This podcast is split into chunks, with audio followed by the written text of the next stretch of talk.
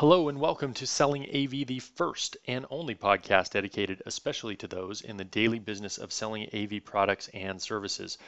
I am your host, the AV Phenom, Mark Coxon, and before I get started, let me tell you a little bit about our sponsor, Tascam. Tascam is a manufacturer of professional grade recording and playback gear. If you don't know about Tascam, you need to go over to tascam.com. All right, and with that, we are talking about fighting consumerization. We talked about that a little bit last time, and if you didn't catch my last podcast on this, you should go back and get the tips um, from that one. But I wanted to talk to you a little bit today about a strategy um, that I've used in the past when talking to people uh, who want to hire you to do AV work, but also want to supplement your work by buying some of the gear on their own. They think they can get a better deal at Costco or on Amazon by buying displays somewhere else or products somewhere else, and then they um, ask if they could provide you that equipment and just you add that in as part of your um, service. So, two things on that. Number one, as AV people, we know there are some differences between professional grade equipment and consumer grade equipment. Sometimes those things are strictly warranty, sometimes those things may be features, um, those may be um, things like control ports, or they may be even things like um, differences in VGA chipsets or things like that for displaying computer resolutions, etc. Now, a lot of times if you just start spouting out a list of features that your professional grade products have that the consumer grade ones don't, the person across the table from you um, may or may not understand why those are important.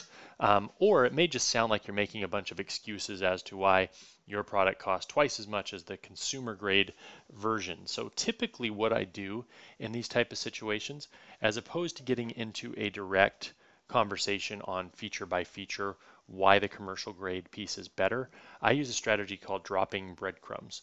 And the strategy really comes down to this, is that I will concede um, almost immediately uh, the sale of that equipment. So somebody asked me to use consumer grade gear. You know what, sir? I have a lot of people ask me that. They have Costco membership and they just want to buy these displays somewhere else.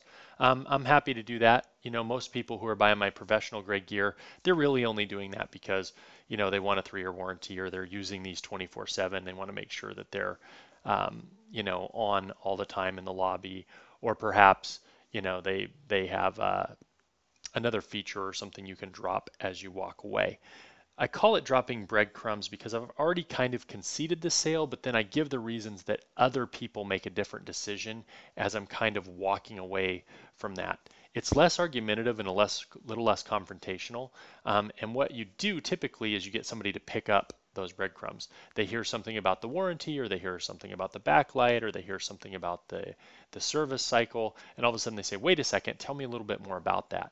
And then you have the opportunity to pitch your feature advantage benefit. But you're doing it now under the guidance and request of the user as opposed to in an argumentative fashion as to why the decision they want to make is a poor one.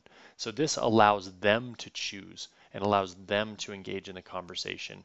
And I always find that people love to buy more than they love to be sold. And I think this gives them a way to take agency over the sale, to educate themselves, but in a way that they don't feel like they're being sold to. On a secondary level, after all that's been said and done, let's say your customer does choose um, to buy the consumer grade gear and wants to provide that to you. My second piece of advice on this is I always used to add in uh, a, a fee for OFE equipment. Anything that was owner furnished equipment, I would add a 7 to 10% handling fee on. And the reason being is that you're taking liability by handling their gear. Your two guys coming in the room decide to, you know, or accidentally drop a television um, as they're trying to put it on the wall. You have no margin, profit, or money to replace that display unless it comes right out of your bottom line.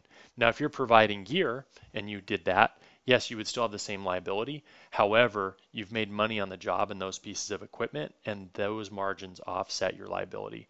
So it makes a lot of sense to say, hey, in case something happens, we usually charge 7 to 10% uh, as a handling fee to, um, to install gear that's provided by somebody else.